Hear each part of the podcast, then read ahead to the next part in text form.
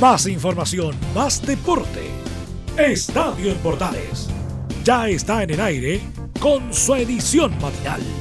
La primera de Chile, uniendo al país de norte a sur.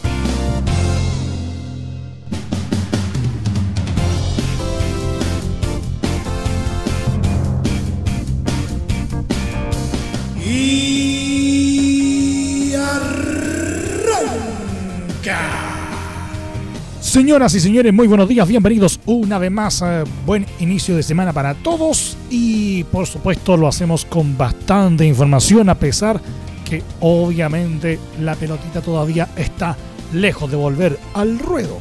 Pero lo que no hay en acción propiamente tal, lo hay en declaraciones por todos lados. ¿eh?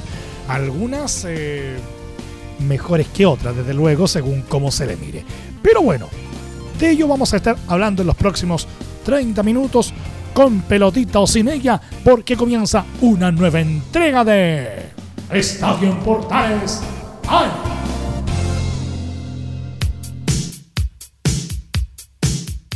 Les saluda Milo Freixas, como siempre, un placer acompañarles en este horario. Universidad Católica emitió un comunicado este domingo sobre la detención por parte de carabineros del volante César Pinares quien según los antecedentes amenazó a un inspector municipal tras ser sorprendido bebiendo en una calle de la Reina y le ofrecieron asesoría legal.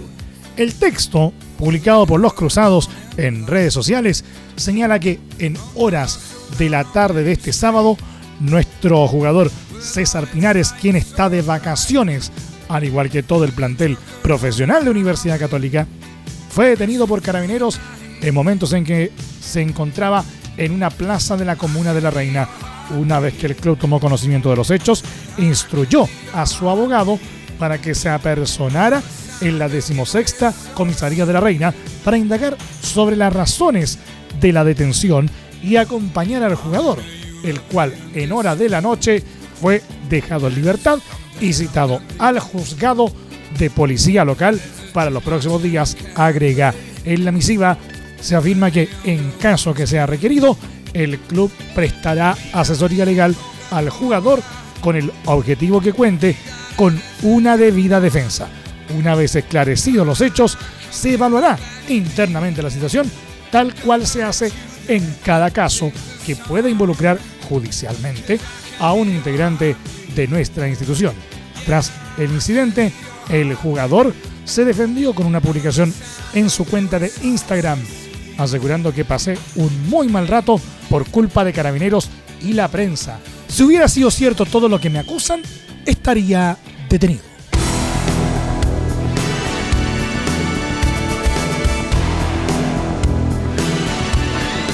El club Everton de Viña del Mar informó los resultados del examen PCR al que se sometió el jugador de su plantel que dio positivo el pasado miércoles en una prueba rápida de coronavirus el que confirmó la presencia del COVID-19. Sin entregar detalles sobre la identidad del futbolista, el conjunto ruletero dio a conocer que este extendió su cuarentena a 14 días y que será evaluado por el área médica del club. También, Everton recordó que desde el inicio de la emergencia sanitaria se ha preocupado de incorporar un protocolo enfocado en el regreso de los jugadores de sus vacaciones y que una de las primeras medidas fue realizar un test rápido masivo que se repetirá cada dos semanas.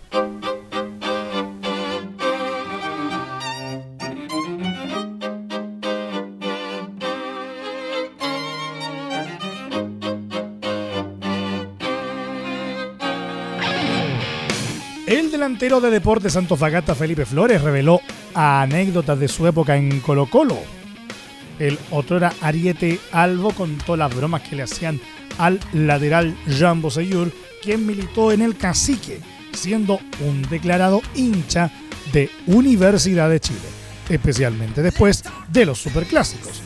Sabíamos que era de la U, tú sabes cómo son los futbolistas. En la interna siempre le tirábamos tallas, terminaba el partido, después estábamos en las duchas y le decíamos, ya Jan, no te pongas a llorar si ganamos.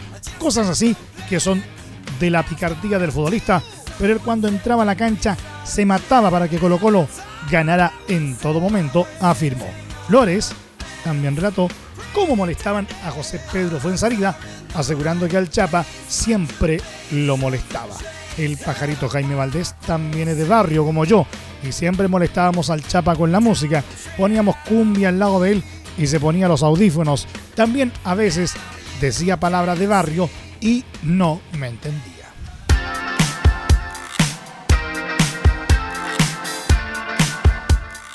El volante de Bayer Leverkusen, Charles Aranguis, contó cómo vive su cuarentena en, Alemania, donde el regreso del fútbol está programado para el próximo fin de semana. En una conversación en la que también pidió al gobierno de Chile que mejore el sistema de salud.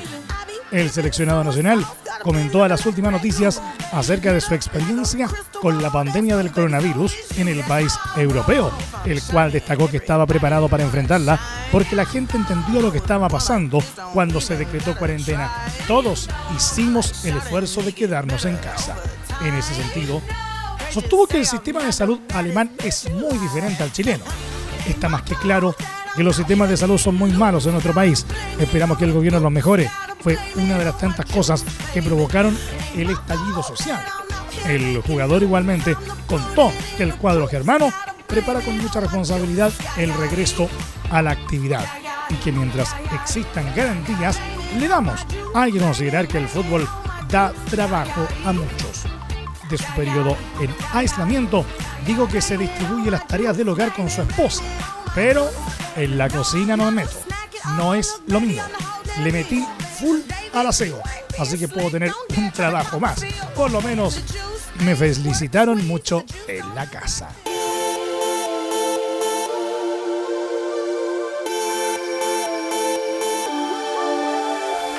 El lateral chileno de Fenerbahce, Mauricio Isla, confesó que sus dos grandes anhelos son jugar en nuestro país y volver a disputar un mundial con la Roja. En conversación con el Mercurio, el Guaso dijo que me quedan por cumplir los grandes sueños de jugar en mi país y de poder volver a un mundial. A su vez, el saquero reiteró que soy hincha de Universidad de Chile y mi ídolo es Marcelo Salas. Siempre veía los partidos con mi madre, que también es hincha del la En relación a la posibilidad de jugar en Boca Juniors, Isla contó que lo de Boca fue en diciembre, cuando hablé con Román Riquel. Pero después de eso nunca más conversamos. Claramente me gustaría ir a Boca.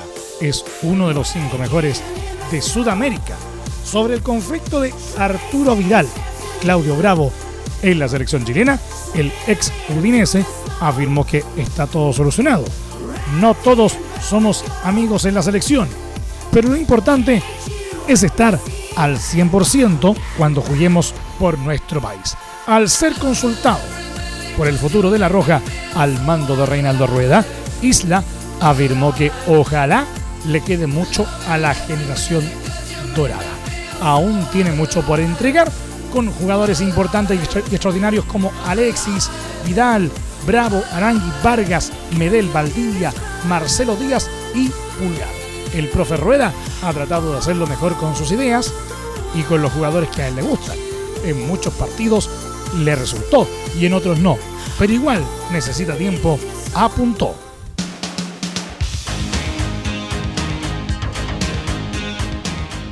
Digan lo que digan, Arturo Vidal sigue haciendo noticia y harto. Resulta que el volante nacional Arturo Vidal se refirió a su regreso a los entrenamientos presenciales en Barcelona y lo valoró, aunque aseguró que aún falta para que la situación sea normal y que se deben seguir tomando medidas preventivas. Vidal señaló a El Mercurio que es un paso volver al centro de entrenamientos. Salir de casa y pisar el césped es un avance, pero estamos lejos de la normalidad, porque aún no hay trabajos en equipo y el entrenamiento tiene muchos cuidados para evitar contagios. El rey Arturo además agregó que ha sido más complejo entrenar desde casa, pero todos debemos asumir que es una situación especial.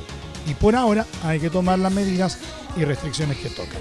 Acá en España, la situación ha sido durísima, con muchas muertes, y lo menos que podemos hacer es cuidarnos y dar el ejemplo. Me gustaría que no hubiese distanciamiento social, pero más me gustaría que todos estén sanos. Es responsabilidad de todos sumar, siguió en la misma línea. Acerca del regreso de las clasificatorias, cuando el fútbol vuelva a desarrollarse en Sudamérica, el volante de Barcelona aseveró que va a ser difícil para todos. Todas las elecciones llevarán mucho tiempo sin juntarse. Nosotros somos un equipo maduro, muchos llevamos más de 10 años jugando juntos y eso facilita la conexión cada vez que nos toca juntarnos. Pero lo primero es que pase esta crisis.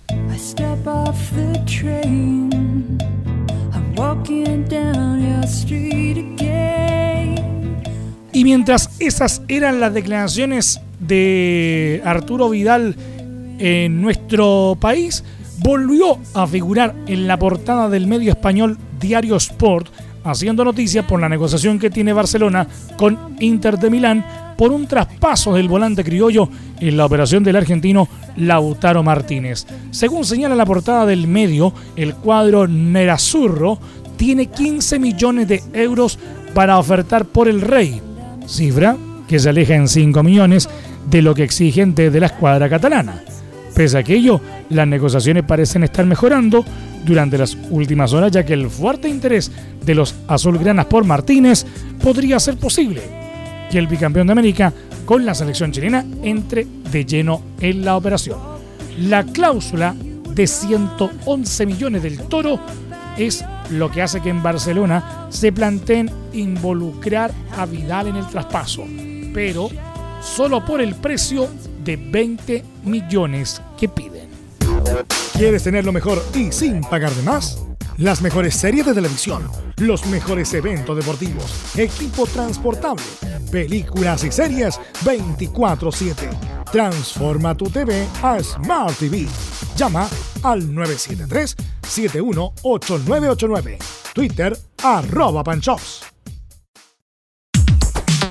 ¿Necesitas promocionar tu marca o producto?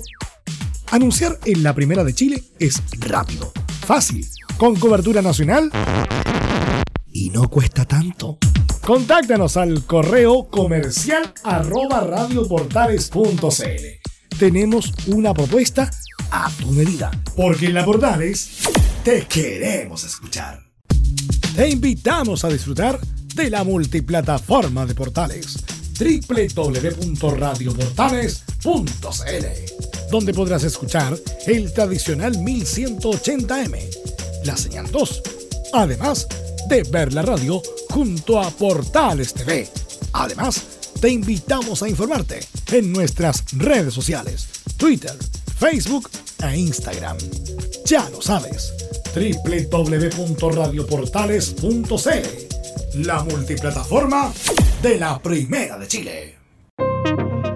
Es muy importante, es urgente, es vital que entre todos detengamos el coronavirus. Y todos podemos ayudar a través de una sencilla acción. Quédate en casa por tu salud, la de los niños y la de los adultos mayores. Sigamos los protocolos que entrega la autoridad de salud y evitemos contagiarnos o contagiar a nuestros seres queridos o a otras personas. Quédate en casa porque es la mejor manera de ponerle fin a este virus. Nosotros te seguiremos informando y acompañando, pero te invitamos de todo corazón que por favor lo hagas. Es muy fácil. Quédate en casa. Quédate en casa. Quédate en casa. Quédate en casa. Quédate en casa. Quédate en casa.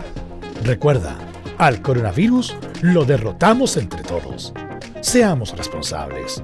Es un mensaje de Radio Portales, la primera de Chile.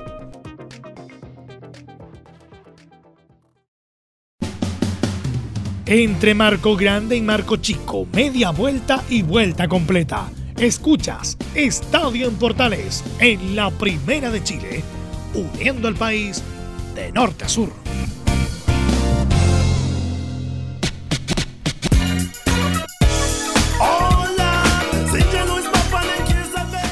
Madrid regresará este lunes a los entrenamientos para iniciar la puesta a punto para el posible regreso de la Liga Española y la pelea por el liderato que mantiene con Barcelona de Arturo Vidal, interrumpida hace más de 50 días por la crisis generada por el coronavirus. Los hombres de Zinedine Zidane estaban citados a las 10 de la mañana, hora española, 4 de la madrugada, hora de nuestro país, en la ciudad deportiva de Valdebebas, donde se reencontrarán para iniciar la primera de las sesiones individualizadas y permitidas por el protocolo diseñado por la liga. Los merengues serán uno de los últimos equipos en volver al trabajo junto con Valladolid, a la vez Celta y Español, que también volverán este lunes. El técnico francés podrá ver sobre el césped el estado de algunos de los jugadores que estaban lesionados antes del parón provocado por el coronavirus.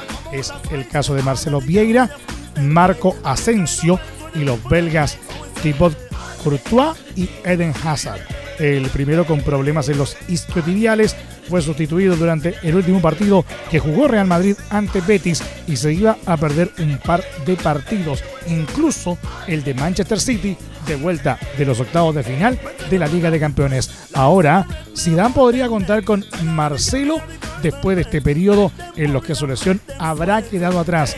También tendrá a sus órdenes a Courtois, que por un problema muscular se habría perdido como el brasileño un par de encuentros que ahora podrá disputar. Y siempre en España, el presidente de la Liga Española, Javier Tebas, confesó este domingo que le gustaría que el campeonato volviese el próximo 12 de junio, aunque reconoció que no sabe la fecha exacta para retomar la competición porque todo dependerá de si hay repuntes en los contagios de coronavirus. Me gustaría que empezase la liga el 12 de junio, pero no sé qué ocurrirá. No nos precipitamos. Dependerá de si hay repuntes o no de contagios. Eso no depende del fútbol, sino de la sociedad española, dijo el timonel durante una entrevista en el programa El Partidazo. Una vez finalizadas las pruebas médicas al personal mínimo imprescindible de los clubes para iniciar los entrenamientos, la liga informó que se detectaron cinco casos de futbolistas positivos asintomáticos. En un universo de 2.500 test, solo ha habido 5 positivos de jugadores y 3 más de integrantes de los cuerpos técnicos. Esperábamos 25-30 por tema estadístico. Así que estos datos son una buena noticia para la industria del fútbol y para España, señaló Tebas. Incluso el mandamás desveló que cuando empiece la competición en el mes de junio, si los jugadores y técnicos hacen las cosas bien, no tendrían que tener ningún infectado.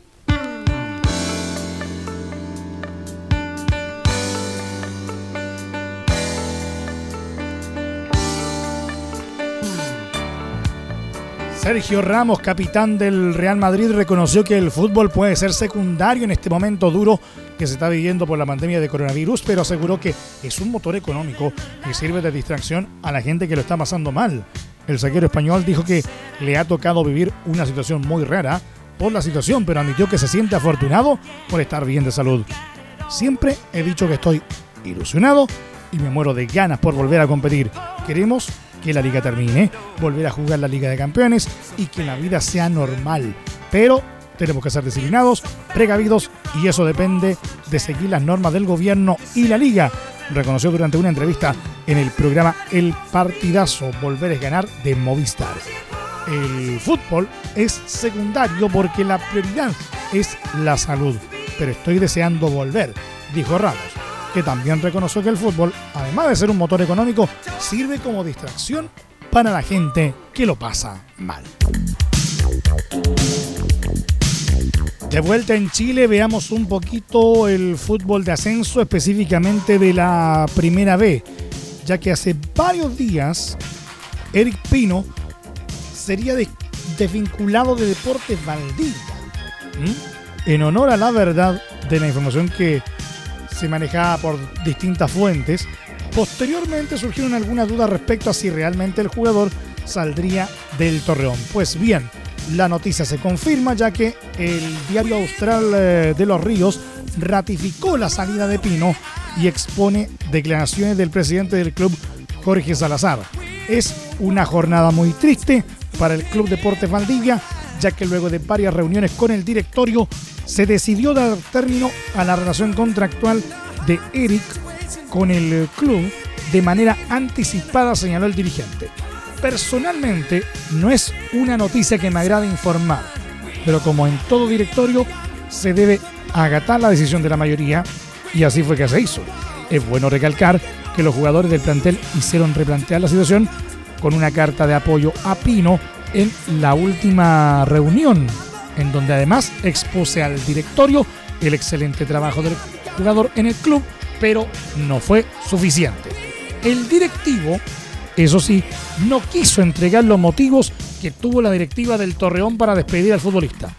Independiente de su desvinculación, el jugador puede estar tranquilo en lo que respecta a sus remuneraciones, ya que se le cancelará la totalidad de los sueldos hasta diciembre, que era hasta cuando se extendía su contrato.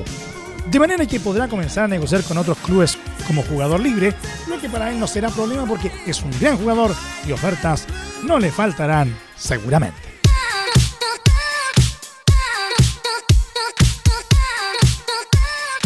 Nos vamos al polideportivo. La japonesa Asuka y el luchador Otis se alzaron como los grandes ganadores del evento Money in the Bank de WWE al apoderarse del prestigioso maletín en sus respectivos combates dentro del edificio corporativo de la empresa. El evento estuvo marcado por ser el segundo del año que la compañía realizó sin público producto de la pandemia del coronavirus, tras un discreto pre-show en el que Jeff Hardy se impuso a Cesaro. La velada comenzó con la exitosa defensa de The New Day, que retuvo sus títulos en pareja de SmackDown en un reñido combate. Otro de los puntos altos fue la lucha entre el escocés Drew McIntyre y Seth Rollins por el título de WWE, en la cual el europeo retuvo con éxito su cinturón. Entre los demás resultados de la undécima edición del evento figuró la también defensa de Braun Strowman ante Bray Wyatt por el título universal y la victoria de Bailey sobre Tamina por el campeonato femenino de SmackDown.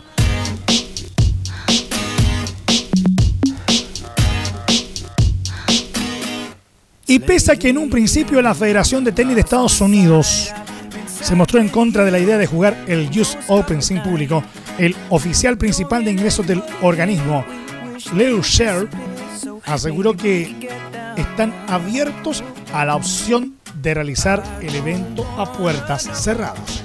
En conversación con el portal Sports Business Daily, Sher dijo que sobre el torneo que está programado entre el 13 de agosto y el 13 de septiembre, que hace dos meses no parecía que se pudiera organizar el abierto de Estados Unidos sin fanáticos.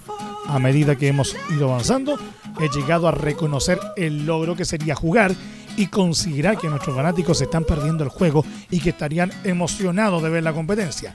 Necesitamos pensarlo de una manera diferente. Es un evento diferente, se transmitiría de manera diferente, se consumiría de manera diferente.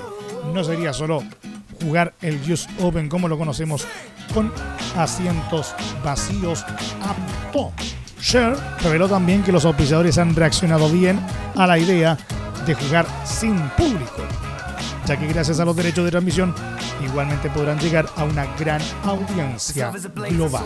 Hay que considerar que tenemos 850 mil personas que asisten a este evento, pero también hay cientos de millones de fanáticos que ven el US Open alrededor del mundo y que nunca pondrán un pie en el recinto, agregó.